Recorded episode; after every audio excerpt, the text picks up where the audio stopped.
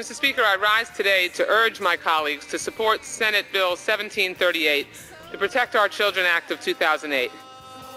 And I think one of the greatest challenges in public safety, and a growing challenge, is keeping young people safe on the internet.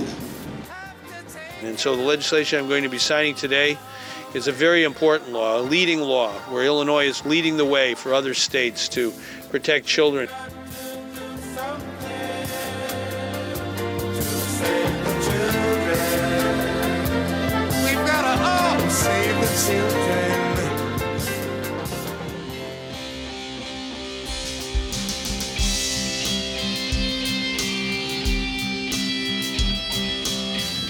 Welcome to the Enemy of the Surveillance State, where we discuss news, tips, and open source tools to help you protect your privacy in an age of mass digital surveillance. I am your host, C. Mitchell Shaw, and joining me this week is special guest Joe Wolverton, constitutional lawyer, writer at the New American Magazine, and host of the popular Teacher of Liberty YouTube channel. We'll be discussing the Earn It Act and how it is an attack on encryption, how the surveillance hawks always package their anti privacy bills, the U.S. Constitution, and more this week on Enemy of the Surveillance State.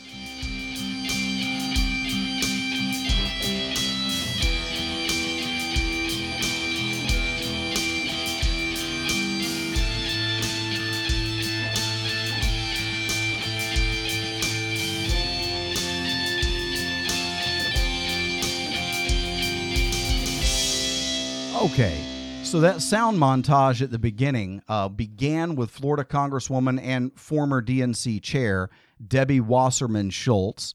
Uh, then we had then New York Attorney General uh, Andrew Cuomo. And following finally was then 2010 Illinois Governor Pat Quinn.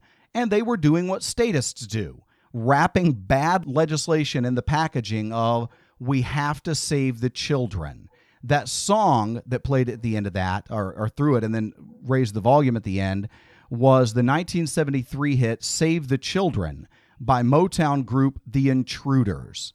Given the name of the group and the sappiness of the song, it just really seemed appropriate for an episode about surveillance hawks pushing a bill to effectively do away with encryption in the name of saving the children. So, before we get into this week's discussion, let me say that Enemy of the Surveillance State is listener supported. I made a decision early on not to take on advertisers, and no one underwrites the show. This is a one man show, and I chose for it to be listener supported because if I recommend a piece of software to you, if I recommend a piece of hardware to you, I want you as a listener to know that I'm recommending that because I would use it and I believe in it not because somebody with a deep pocketbook is paying me to tell you that. So if you're interested in supporting the show, pop over to my Patreon page. There'll be a link in the show notes and just sign up as a patron. I've got perks for patrons. Uh, I also have launched a line of merchandise, t shirts, hoodies, stickers, and coffee mugs so that you can purchase those to show your pride as an enemy of the surveillance state and help support the show so it can grow and keep providing excellent content to help you protect your privacy in an age of mass digital surveillance. So, now with the housekeeping stuff out of the way and all that crass bill paying stuff, uh, we are joined today, as I said, by constitutional lawyer, writer, and popular YouTuber Joe Wolverton. Joe, thanks for taking the time to join us today. It's a real pleasure to have you on the show. Uh, just say hello to the folks and tell us a little bit about yourself and make sure to uh, talk a little bit about your YouTube channel so that folks know where to find that and what it's all about. All right. Thanks, Mitch. I, I'm so grateful for you to have me on. And more than that, I'm just grateful that you have this show to help highlight these things that are so important right now. Um, so let's see. I am from, excuse me, Memphis, Tennessee originally. Um, I, I grew up in Europe because my dad's job working for the government. Uh, went to BYU for my undergrad and then went to law school back home in Memphis. And I, yeah, I've been writing for the New American since 2004. I practiced as a constitutional lawyer for several years in Nashville. Uh, I did mostly suing government for having violated the uh, Fourth Amendment.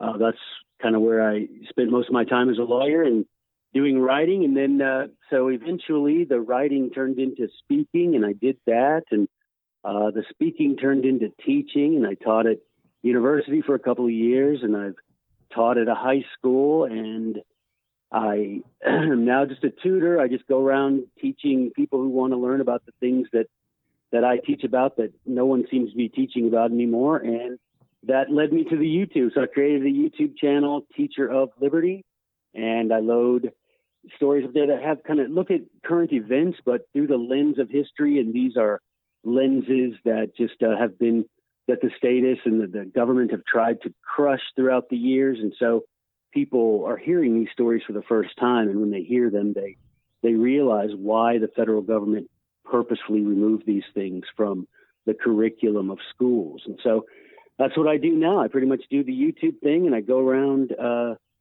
teaching mostly homeschool kids in large groups uh, these lessons that I teach about the uh, philosophical roots of the American founding. Awesome, man. Uh, you know, I, I knew that you were a rock star. I just didn't know you were that big of a rock star. So that's pretty awesome. Well, Um, you and- know, someone's got to. Well, you know, it, it's hard to be us, but somebody has to do it, right? Um, Exactly. so you know, one of one of the really neat things about hosting a show like this is that you get to really just wear your humility on your sleeve, right? Um, so you recently wrote for the New American about this Earn It Act. Uh, I'll put a link in the show notes to that article for the listeners.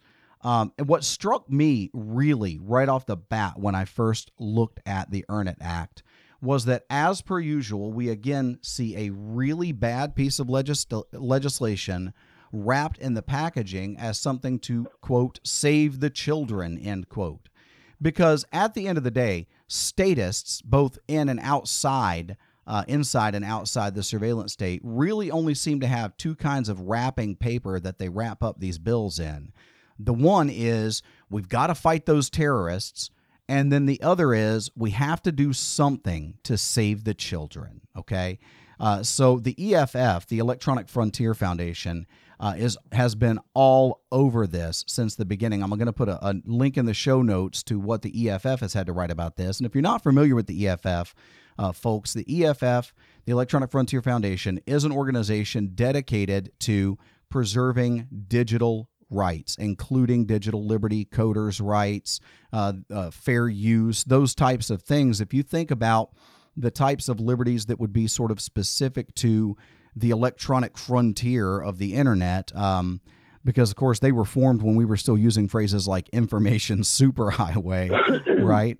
Um, so, um, but they wrote in their piece, they wrote, Earn It would establish a national commission on online exploitation prevention. This commission would include the chairman of the Federal Trade Commission, the Attorney General, the Secretary of Homeland Security, and 12 other members that would be home are handpicked uh, by leaders in Congress.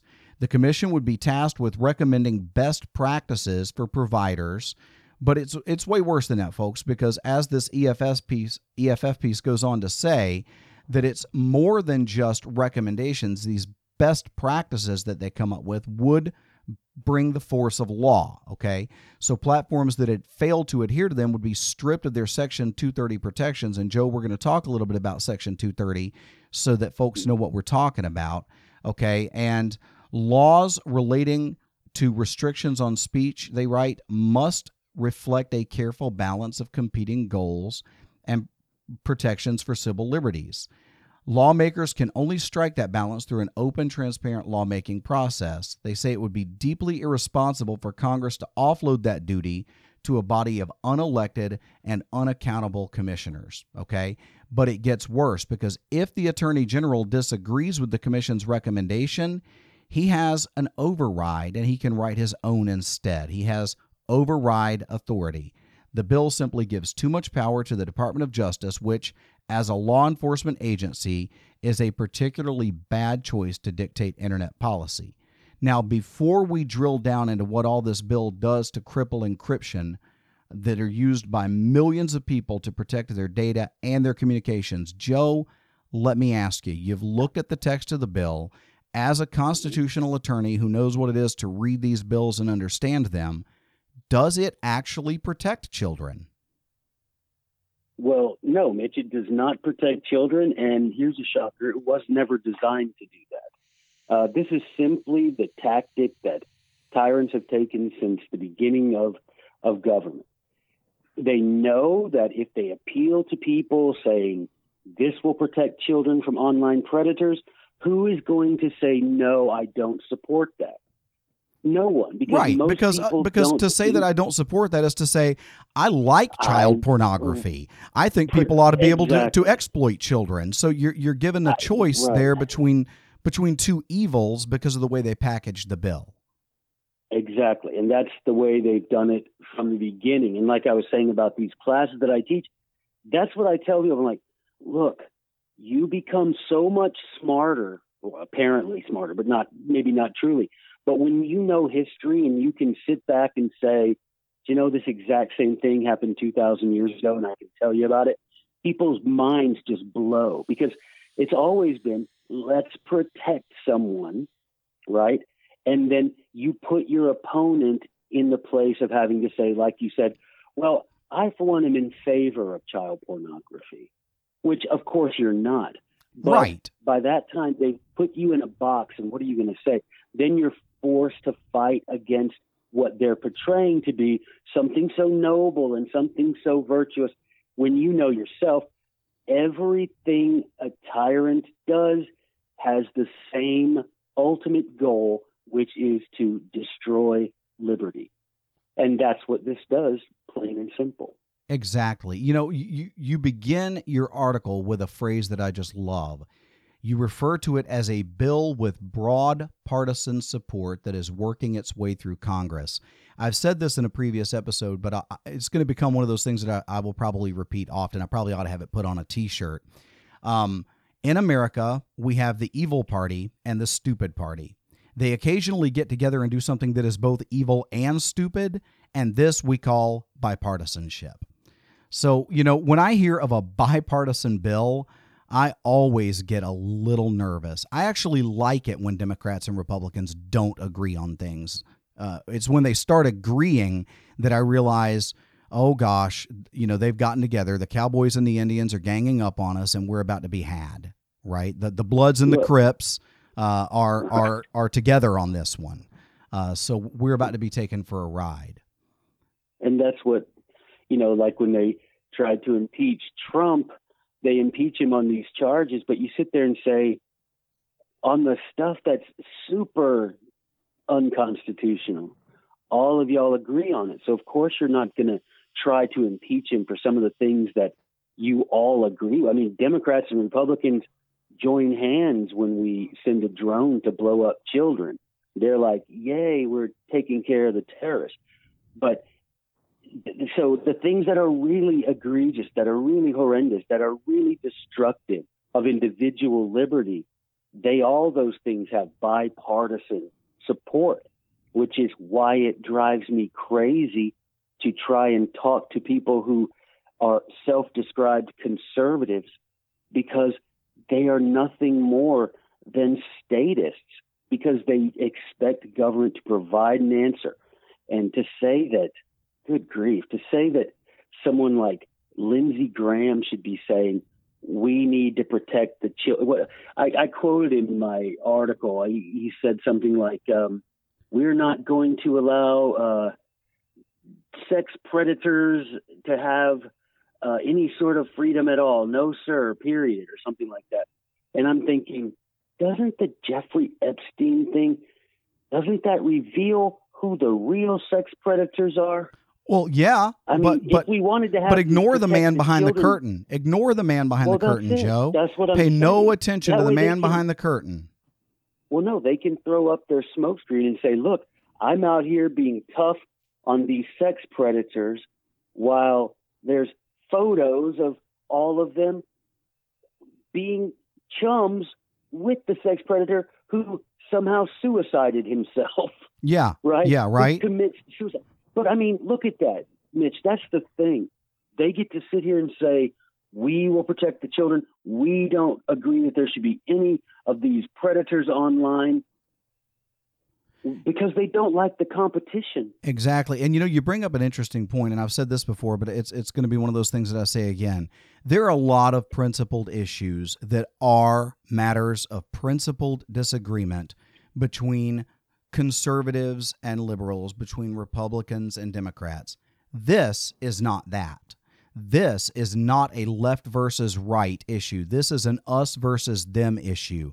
I deliberately chose to call this show Enemy of the Surveillance State because by creating a surveillance state that treats all of us as criminals that that warrant surveillance and I use the word warrant there so loosely because they do it without anything resembling an honest to goodness constitutional warrant okay but by treating us that way they have made themselves the enemies of the people the surveillance state is an enemy of the people. So it is perfectly acceptable.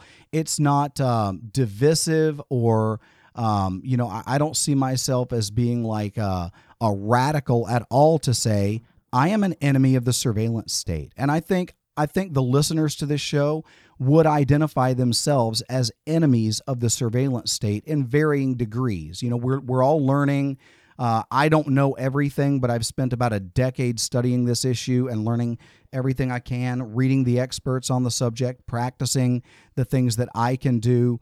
But my point in all of that is this this issue surveillance, encryption, privacy, these issues are not matters of left versus right or Republican versus Democrat. If only that were so because it really doesn't matter how any one of my listeners, if you're listening to this, I don't really care what you think about Donald Trump. I only ever mention him on this show peripherally. Okay? So Donald Trump is what he is, but here's what he here's what he doesn't appear to get. Okay? He wants to drain the swamp, he wants to do this, he wants to do that. You know, some of those things I would have an, a tremendous amount of respect for. But why in the world does he appoint a guy like state uh, um, attorney general, uh, uh, uh, uh, not not state attorney general, but attorney general William Barr as attorney general, right? William Barr is a dyed in the wool surveillance hawk, and you mentioned. Joe, you mentioned Lindsey Graham. He's one of the sponsors of this bill, and we're going to talk a little bit about Lindsey Graham in just a moment. But right now, let's talk about William Barr. So TechCrunch did an article in two, July of 2019. The headline is U.S. Attorney General William Barr says Americans should accept security risks of encryption backdoors. Let me explain for you who may not understand what a backdoor is. So, you have a piece of encryption software on your computer that encrypts, say, your hard drive, or encrypts your emails, or encrypts packages, or uh, folders on your laptop or on your phone. A backdoor would be a way to just come in around that encryption. And they always talk about a backdoor that can only be used by the good guys. We'll have a warrant and we'll access that backdoor. That animal does not exist. If you break encryption, it's broken. And it's not just broken for the good guys to come in with a warrant, it's just broken. And so William Barr, here's what he said. In that article, they quote him as suggesting, quote, that the residual risk of vulnerability resulting from incorporating a lawful access mechanism, backdoor, is materially greater than those already in the unmodified product. In other words, he admits if we build a backdoor, we are weakening people's protections to protect information that really should be and is private to them. But then he says that that risk is acceptable because, quote, we're talking about consumer products and services such as messaging, smartphones, emails, and voice and data applications, not talking about protecting the nation's nuclear launch codes. So let that sink in for a moment, folks. Their privacy matters. Your privacy, he just dismisses as, oh, it's just email and voice and data applications and messaging and smartphones and consumer products. This is the guy who would get to decide on your right to privacy under the Earn It Act. Because remember, he would have an override veto power, one ring to rule them all. And that ring would be on his undeserving finger Not that there's any deserving finger anywhere for that kind of power. Let's not forget that Lord Acton said that power tends to corrupt and absolute power corrupts absolutely. The tendency is gone, it is just a corrupting force, okay? So, another point to keep in mind is that surveillance hawks use encryption to protect their communications. Now, this is more than just mere hypocrisy, folks. It's too similar to the way the same politicians who would deprive citizens of the right to keep and bear arms surround themselves with armed guards, police, and military personnel. The message is really clear with both guns and encrypted communications. This is for us. This is for us ascended beings, us philosopher kings, not for you mere mortals. Okay? So, um, there's the bill, like we said, uh, you you were talking about um, Joe. You were talking about Lindsey Graham, right? So he's one of the mm-hmm. sponsors of the bill, uh, and you know, just spend a moment for a second here, and let's talk about Lindsey Graham. Well, it's funny you made, excuse me, you made the uh, connection, the Lord of the Rings connection there, because I consider uh, William Barr to be the Grima Wormtongue of this administration he's sitting there whispering to the king, in this case, the president, all of these things that he should understand, that he should believe, and all of these threats. And I think Donald Trump, probably left to his own devices, is a much more libertarian guy than than he is allowed to be sitting where he sits. But William Barr, I have no respect for him. Don't don't give me the respect the office because I certainly don't. Because what this guy has done, not only does he has he always called for uh, this back door? All, like you, you quoted him perfectly. He's like, Americans should just accept it because it's for their safety. Well, William Barr is also the guy who a few months ago in Memphis announced this thing where they're going to start, you know, the the red flags are not only going to be for people that have had trouble, but the words he used were anyone that would be that we think someday would mobilize toward violence, we are going to take their weapons away.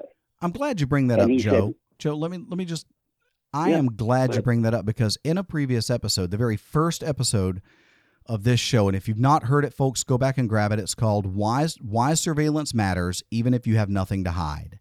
And what I lay out in there is how by building a, a dossier on you, while of course James Clapper, uh, director of national intelligence, famously lied under oath on camera with a microphone in his face and said, No, no, no, we're not doing that. Just bald faced lie, and then had to dial it back and kind of back off of that. And in an interview, said that he was asked a question to which there's not a simple yes or no answer. So I gave the least dishonest answer I could. Least dishonest. Okay, he only lied a smidge, folks. Let's let's cut him a break. Uh, I mean, it's only perjury. You'd go to prison for that, right? But not him. Okay, so in that in that episode, what I lay out in very clear terms with quotes from Ed Snowden. In fact, there's a nice video clip or an audio clip in there from Ed Snowden talking about this. They are able to create a dossier on you that predicts your future behavior. Okay. So that may sound a little crazy to you. If it does, listen to the episode. Listen to the, the, the evidence of that episode and see if it still sounds crazy to you. So when Barr says, if we ever think you might be a problem. I mean, this is this is enemy of the state stuff, and no pun intended there with the name of my show being enemy of the surveillance state, but this is that. This is predicting crimes ahead of time and acting on what they know about you and who you're going to be when circumstances because they already know what their plan is, right? They already know what's coming down the pike. If they've been surveilling you long enough to build a good dossier on you, they know what your reaction to that's going to be. So you may not well, deserve to be on the list right now, but you'll deserve to be on the list a year from now. So you're already on the list. And there's a couple of things, Mitch, that people miss all the time with these these surveillance things. You know, someone will say, and typically this is what we hear. Well, if you haven't done anything wrong, you have nothing to fear. And this is what I always answer those people with. I'm not interested in if you've done anything wrong. I'm sure you haven't. But I'm going to ask you this. If the whole world anybody you love, anybody that respects you, were to receive in the mail a printed out copy of your incomplete, unedited web browsing history, would there be anything in that that would cause you trouble in your life? Yeah, I, I, I So, love that. I take I take it a Don't worry slightly about yeah. Don't worry about don't whether worry you have anything to hide. yeah. Don't worry about whether you have. Think about do you have something to be embarrassed about? Or the, now, the way I are- ask it, well- Joe, what do you have Yeah. that's worth protecting? It's not about what you have to hide. Yeah. It's always about what you have that's worth protecting. Right. And and my thing is I'm a Christian, so I believe that you know, people make mistakes and you can repent and be forgiven and all that. But the government, they don't see that. They see, look here, I'm going to pull up Joe Wolverton's file. 10 years ago, Joe was, you know, was surfing around the internet and looked at this stuff. Now, Joe in 2020, I repented of that 10 years ago and haven't returned to doing those things. The government doesn't care. And I don't go around telling people about it. So they send this information. And so this is what I'm saying. They, they, they've got you, right? They can literally, that, that monstrosity at the point of the mountain in Utah, they literally have every electronic communication you've ever made saved and ready so that if you do if you don't pass Barr's muster, if he thinks that you're mobilizing toward opposing the regime, they will kick out that file on you in a heartbeat. And you will be impotent to fight against this sort of thing because you will be fighting a war in your home to explain behavior that no longer is part of who you are. Exactly. And worse than that, what the Vault 7 CIA dump from WikiLeaks shows is that they have the ability to fake your internet browsing history and to insert Oh, things sure. into your hard drive. They they have the ability to install things, oh, drop Oh, yeah. files and folders onto your hard drive that you would never know were there, and then serve a warrant and find those things. So in fact, No, there were exactly right. let's okay. So we're talking about child pornography here because that's what Lindsey Graham's talking about, and that's what Barr's talking about, and that's what Blumenthal's talking about while they try to strip our right to communicate privately. Okay, so let's talk about that. Let's talk about the half a dozen child pornography cases that were thrown out of court in the weeks right after that Vault 7 dump by WikiLeaks because smart attorneys asked the question is this possible? And the federal government, rather than answering that question as to whether that was true, simply dropped Yeah. those cases. Yeah, drop the case. So Yep, I have go. no doubt in my mind that that's a half a dozen child pornographers, consumers of child pornography. Let me be clear; these weren't guys taking the photos themselves, okay? But they're consuming Right. that. They're on the they're, they're the they're the buyer without which there can't be a seller. So these are the the second lowest people on the planet and they're still walking the planet free because the federal government had to drop the case rather than admit, yeah, actually we we could absolutely have planted that information and not left a trail. So that's a reality. But getting back, getting back real quickly to Lindsey Graham, uh, America's favorite demo publican, uh, who is the sponsor of this bill and is himself a surveillance hawk and enemy of privacy. Here's a sound clip from his appearance in 2015 on Fox News during a time when he fooled himself into thinking he was presidential material. Of course, the reality is that uh, you know Slick Rick uh, from Texas, Rick um, Perry, uh, stood a better chance of getting the nomination than uh, than Lindsey Graham did. Lindsey Graham didn't get within within sight of the nomination before he realized he was way out of his depth. But here's what he said when he appeared on Fox News Live in 2015 about the NSA. Now, this is important. This was at a time when we already, this is post Snowden, so we already knew, we'd already seen the documents about the NSA illegally spying on U.S. citizens. Here's what he had to say about him after that. Uh, the NSA employees are patriots as far as I'm concerned. I'm for oversight of the government, but the people out there trying to protect us are not the enemy. I'm not worried about the NSA. I'm worried about ISIL penetrating this country and killing a lot of us. So I'm worried about ISIL penetrating this country and killing a lot of us. So the wrapper he was using then was we've got to fight those terrorists, right? Like we got to fight those terrorists.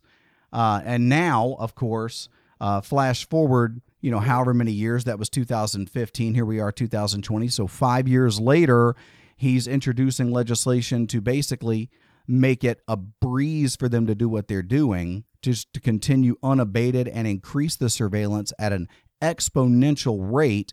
But this time the wrapping is we've got to do something to save the children. So the co-sponsor of the bill, the co-sponsor of that bill uh, of that act is um, uh, Democrat Senator from Connecticut Richard Blumenthal. So in 2007, Blumenthal was on the right side of this issue when George H.W. Bush was increasing the surveillance state and kind of bringing it out into the light with the Department of Homeland Security and the Patriot Act and all of that. And all of this NSA surveillance apparatus was really being uh, added onto to the point that we're where we are now. Blumenthal actually fought to have an exemption for telecommunication companies that cooperate with the surveillance state to be stripped out of a package that George W. Bush was pushing. It passed anyway in 2008. Congress passed it. They passed it over Blumenthal's objection. So in 2007, 2008, Blumenthal was on the right side of this issue, but the prevailing winds are in a different direction now. And so the guy who was not an outright surveillance hawk is in 2020 an outright surveillance hawk. So besides, well, what does that tell you? Well, it, it tells me that their the principles don't play a part in this. It was never about they principles. Have no, If- they have no. It's like it's like this thing which I tell people like character. The word we use, character. You you know how that's defined. You define someone's character. Well, that comes from a Greek word, charax, which means a stick driven into the ground. And the way that we have developed that in English, it means here are these stakes that you've put in the ground, and you will never go beyond them. Right? That's your they define You your bi- driven your boundaries. Right. Those are your boundaries. These people have no boundaries. They No. have literally have no character. No, it's about what I what I said. The prevailing winds. So at the time, Blumenthal was up against George W. Bush, who was a Republican, so he was on the away team or the home team, depending on how you look at it, right? But the Right. other team, right? He was on the other team. So he was pushing for this legislation, and Blumenthal was against it. One is left to wonder what would have happened if Bill Clinton were still in the White House on September 11th, 2001, when the that day happened, and then there was a Department of Homeland Security and a Patriot Act and all of these other things, and the surveillance state coming out into the light. Where would Blumenthal have fallen? I can't know that. I, I don't know the man. I don't know his heart. Hmm. I don't know who he was in 2007 8. I don't know who, who he is really in 2020. But the point is, if his principles were against it, they ought to still be against it. It's not as if anything has come along that ought to change someone's mind, other than perhaps the Snowden revelations, which demonstrate to us that these people make their own rules and break the law to surveil all of us. So let's uh, Well, just Lindsey, just oh go ahead. Lindsey Graham with, with no Lindsey Graham with Snowden. I remember writing an article years ago, right after you know Snowden first went on the run, and Lindsey Graham said, "I view Mr. Snowden's action not as one of patriotism, but potentially a felony. I hope we follow Mr. Snowden to the ends of the earth and bring him to justice." And and I still Yeah. have people ask me, well, if he's such a patriot, why is he still in Russia? Because if he comes back here, he's going to stop a bullet or stretch a rope. That's why. Oh yeah, he's he's not free to. Co- and you think about that. We have elected congressmen who, Mitch, think about this, man. Every single one of them placed their hands on a Bible and swore to God, Or a Quran. bound Let's be fair. or a Quran. to their God, to, to No, I, I, get what you're saying. I was just trying to be cute. And no, no, I got you. But the point is, they knew when they think about who we have in government, those men knew that when they made their oath to God to be bound by the Constitution, that they were lying. That's right. And this bill They, is they don't. We like to pretend that they are just good people who don't understand the issues. No, that's not it. The sooner we realize that these people are not good people who are misunderstood or misled, the quicker we get to all coming behind a, a solution to this. absolutely. the And this bill is not this bill really demonstrates that how they lie because the whole Oh, yeah. the whole wrapping the presentation the sizzle behind this bill the sizzle of this bill's stake uh, is to protect the children. We have to protect the children. But there's nothing in the bill. I've read the bill.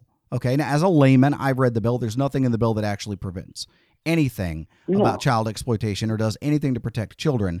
But it will at all. break encryption because it will force companies like Signal companies like Proton Mail if they operate in the United States. And I, I'm going to reach out to both of them and try to get a statement from both Signal and Proton Mail just as a sampling.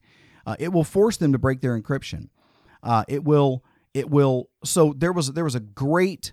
Uh, I use the Linux operating system on everything uh, that I that I use because Linux is a an open source software, an open source operating system that I can I can audit the code if I want to. Millions of other people have already audited the code. There's nothing in there to spy on us. But the guy behind the Linux operating system since the 19 late 80s or early 90s was a guy named Linus Torvalds, um, who is from Helsinki, and um, his father served a couple of terms as a member of parliament for the European Union. And he was asked once in a news conference whether his son had ever been pressured by the U.S. government to insert a backdoor into the encryption of the Linux operating system. Now, again, we may all some of you may know about these gag orders that the uh, that the FISA court places when you get this this demand or this request for this or that, right? Um, and you're forbidden to discuss it. So his father's answer to the question was, "No, of course not." But while he's saying that, he's shaking his head up and down at the camera, saying, "Yes." He has been pressured. He's just never done it. And we can know he's never done it.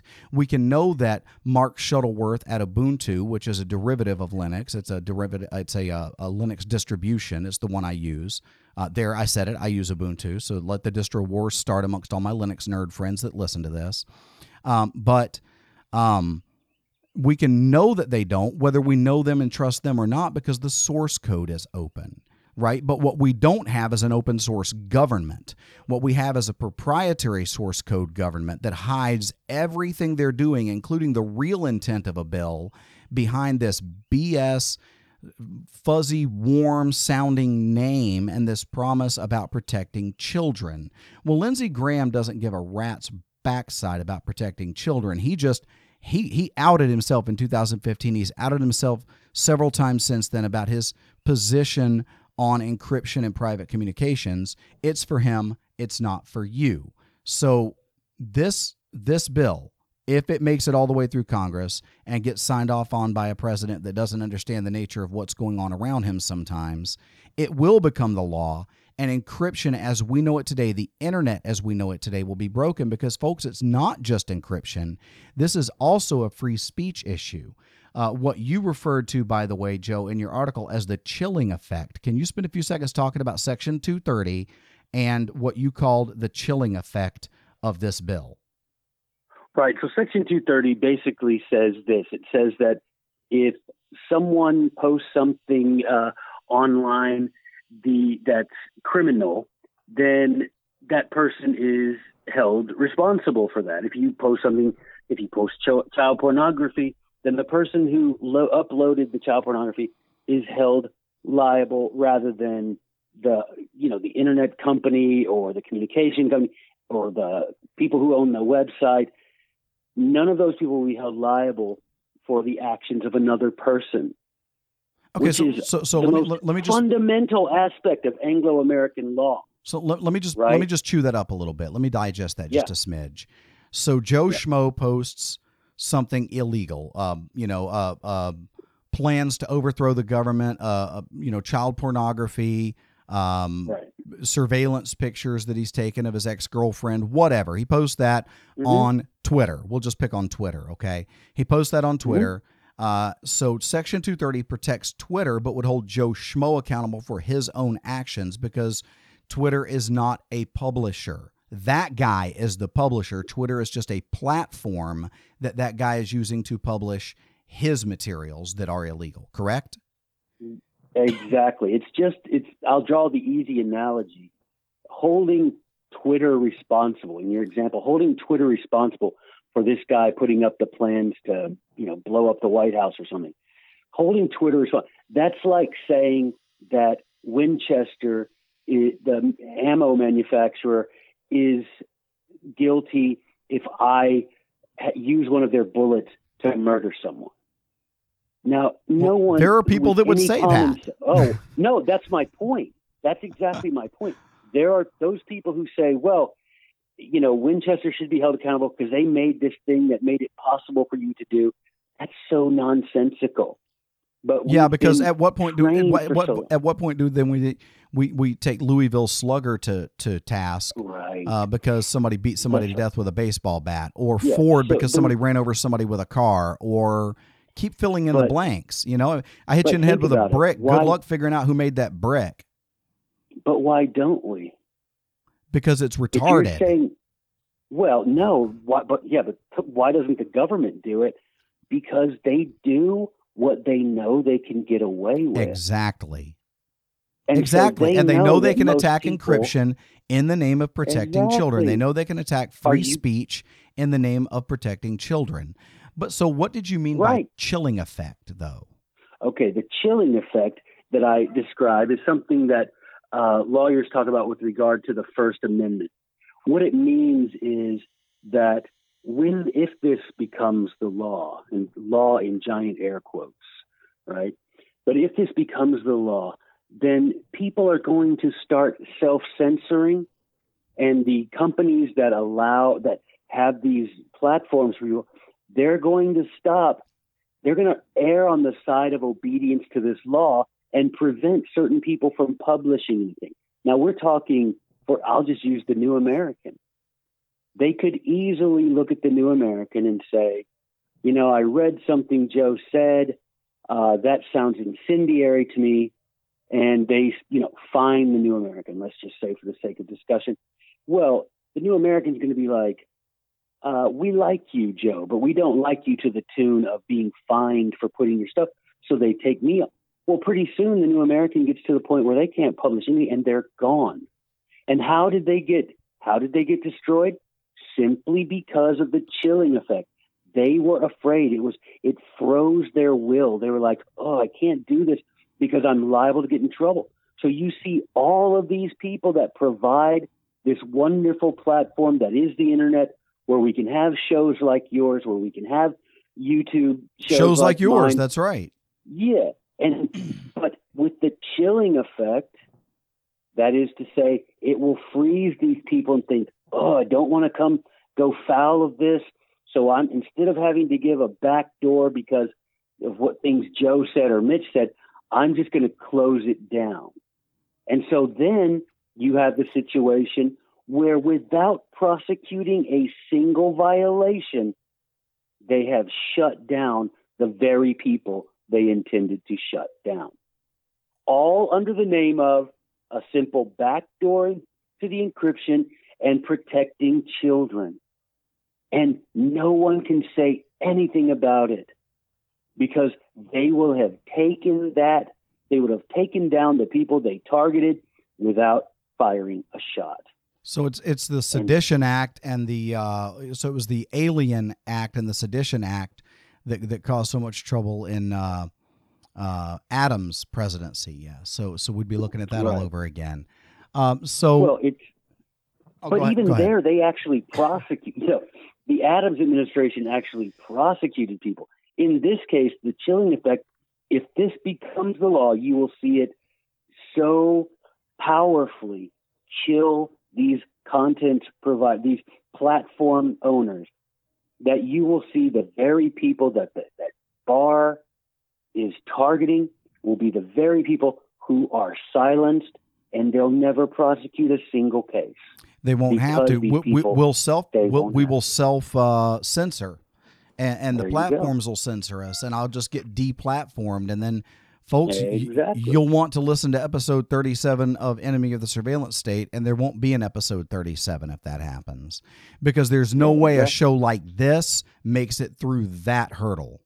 Okay, Well, I'm exposing. I'm exposing the underbelly of the deep state in the surveillance state and telling people what they can do to get around that and practice the freedom that God gave them and that the Constitution protects for them.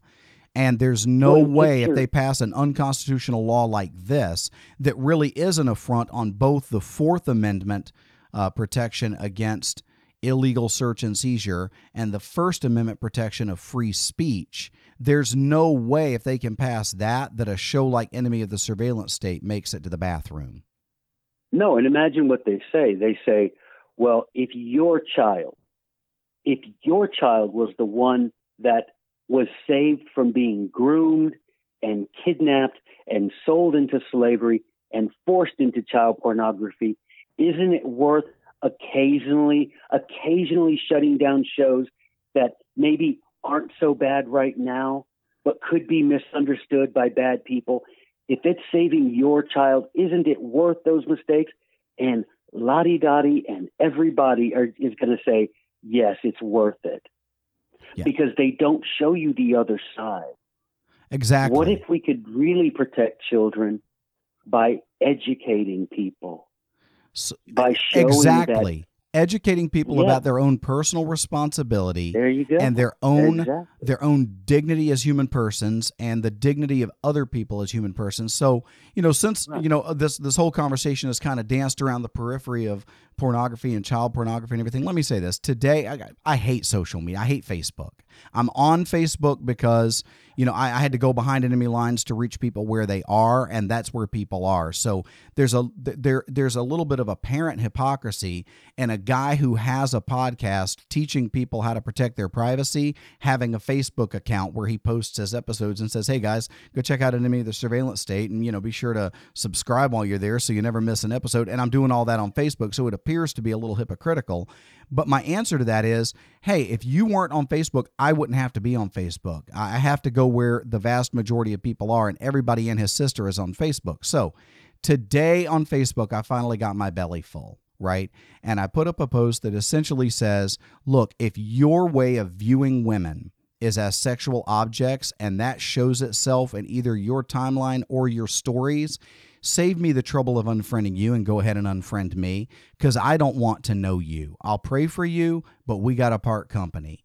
I, I like it really comes down to that because here's the deal and i plan to do an episode in the future on the connection between surveillance and pornography because the vast majority of the servers dishing out porn anywhere in the world are in say it with me russia okay so go ahead and swallow that jagged little pill while you're browsing your porn next time and then stop it because you can't care about the dignity of human persons and see privacy as a right and at the same time think that certain persons are objects for you to enjoy and that they don't matter as people. Everybody has that same human dignity, and you either respect existence or expect resistance. That's just how it is. Okay, so um, I think probably, well, let me say this. Okay, enemy of the surveillance state is um, this is a a labor of love for me. I, I launched this because I really do care about privacy. Do I know that someone could listen to my show? Uh, do I suspect, I should put it that way, do I suspect that someone could listen to my show and learn enough stuff to do something bad on the internet? Sure. But I've got confidence that most of the people that are listening to my show are decent, normal human beings that just feel like I feel. If I wanted the NSA to read that email, I would have copied them on it, Joe. It is a violation of my God given right of privacy protected by the Fourth Amendment for them to surveil me. I don't deserve Well, their surveillance. They don't have a warrant to surveil me. I am not a, a, a specific target of their surveillance. There are no specific targets. They just throw a great big net. Well, and this is the thing that gets me, Mitch, is like this is what I tell the people that I talk to all the time. Is I say, tyrant's going to tyrant. That's what they do. Tyrants are going to take your liberty because that's what tyrants have done since, you know, Athens. Since Tyrants forever. That's tyrant. right. My my problem is this. My problem isn't with Bill Barr because Bill Barr is a tyrant and always has been. My problem is this. When you have all of us at the airport and everyone standing there is having the rights protected by the Fourth Amendment being violated by government. If you were to stand up and say, hey, why don't you read the Constitution? You can't do this to me. Do you know what all those other people would do in line? They would roll their eyes and say, dude, just shut up. Shut up and don't slow Let's the line through- down, man. Let's just get through this, man. Shut up. I'll give you That's I'll, my problem. I'll give you a great example of that. So a few years ago, before I went on staff with the parent company of the New American Magazine, the John Birch Society, uh, I was going to be flying out from the East Coast out to Texas because that's where they wanted me. So my wife and I flew out there for our look see and you know find a house, get everything all ironed out and everything, so I can move out there a few weeks later and start the job. So we fly out there and we're getting ready to fly back. I'm at DFW Airport and of course, they've got us all standing there with our belts off and our shoes off. And, you know, then there was the whole underwear bomber thing. And I got really, really nervous. I didn't know what was coming next. And now I know what's next. It's the naked scanning machines and the groping uh, TSA employees. So we're standing there in line, and the line beside us is an entire flight crew going through that same security. And the guy in front of me turns to me and says, Man, I'm glad to see they make them do the same thing. And I said, Really? He said, Yeah, yeah, we're all in this together. And I said, That's a dog and pony show for your benefit so that you will feel the way you feel right now. Oh, why do you say that? I said, You see that guy at the front of the line with all the stripes on, on the sleeve of his jacket? Yeah, that's the pilot. Once he makes it through that line, they're going to give him the keys to the plane. He doesn't have to hijack it. If they've not already vetted every one of those people, we need to be having an entirely different conversation. They're not actually going through security, they're being seen going through security. It's not the same thing. It's not the same thing. We've been taken for a ride, but again, it's all packaged either as, say it with me, folks, we've got to fight those terrorists or we've got to do something to save the children. Enemy of the Surveillance State uh, is hosted and produced by me, C. Mitchell Shaw. Original music for the show was produced by Mike Levitt. There's a link in the show notes. If you've got anything coming up that you need to own your own music for, you want a special song for your wedding or anything uh, for this, I just, I really like the song he created for me, that Enemy of the Surveillance State theme song. So if you're interested in having a song made, there's a link in the show notes where you can reach out to Mike Levitt yourself and find out what he can do for you. Be sure to subscribe to the show so you never miss an episode and check the show notes for ways to support the show on Patreon and by purchasing Enemy of the Surveillance State merchandise. So, Joe, man, thanks for being on today. I think the best closing quote for today's episode for this show is the very last sentence in your article because it segues real nicely to what you just said about how tyrants are going to tyrant, right? You end that article with this quote Once it develops in the body politic, the muscle of tyranny never atrophies. Joe, thanks for being on the show, man. This has been a blast. Thanks for listening to Enemy of the Surveillance State, and we'll see you next week.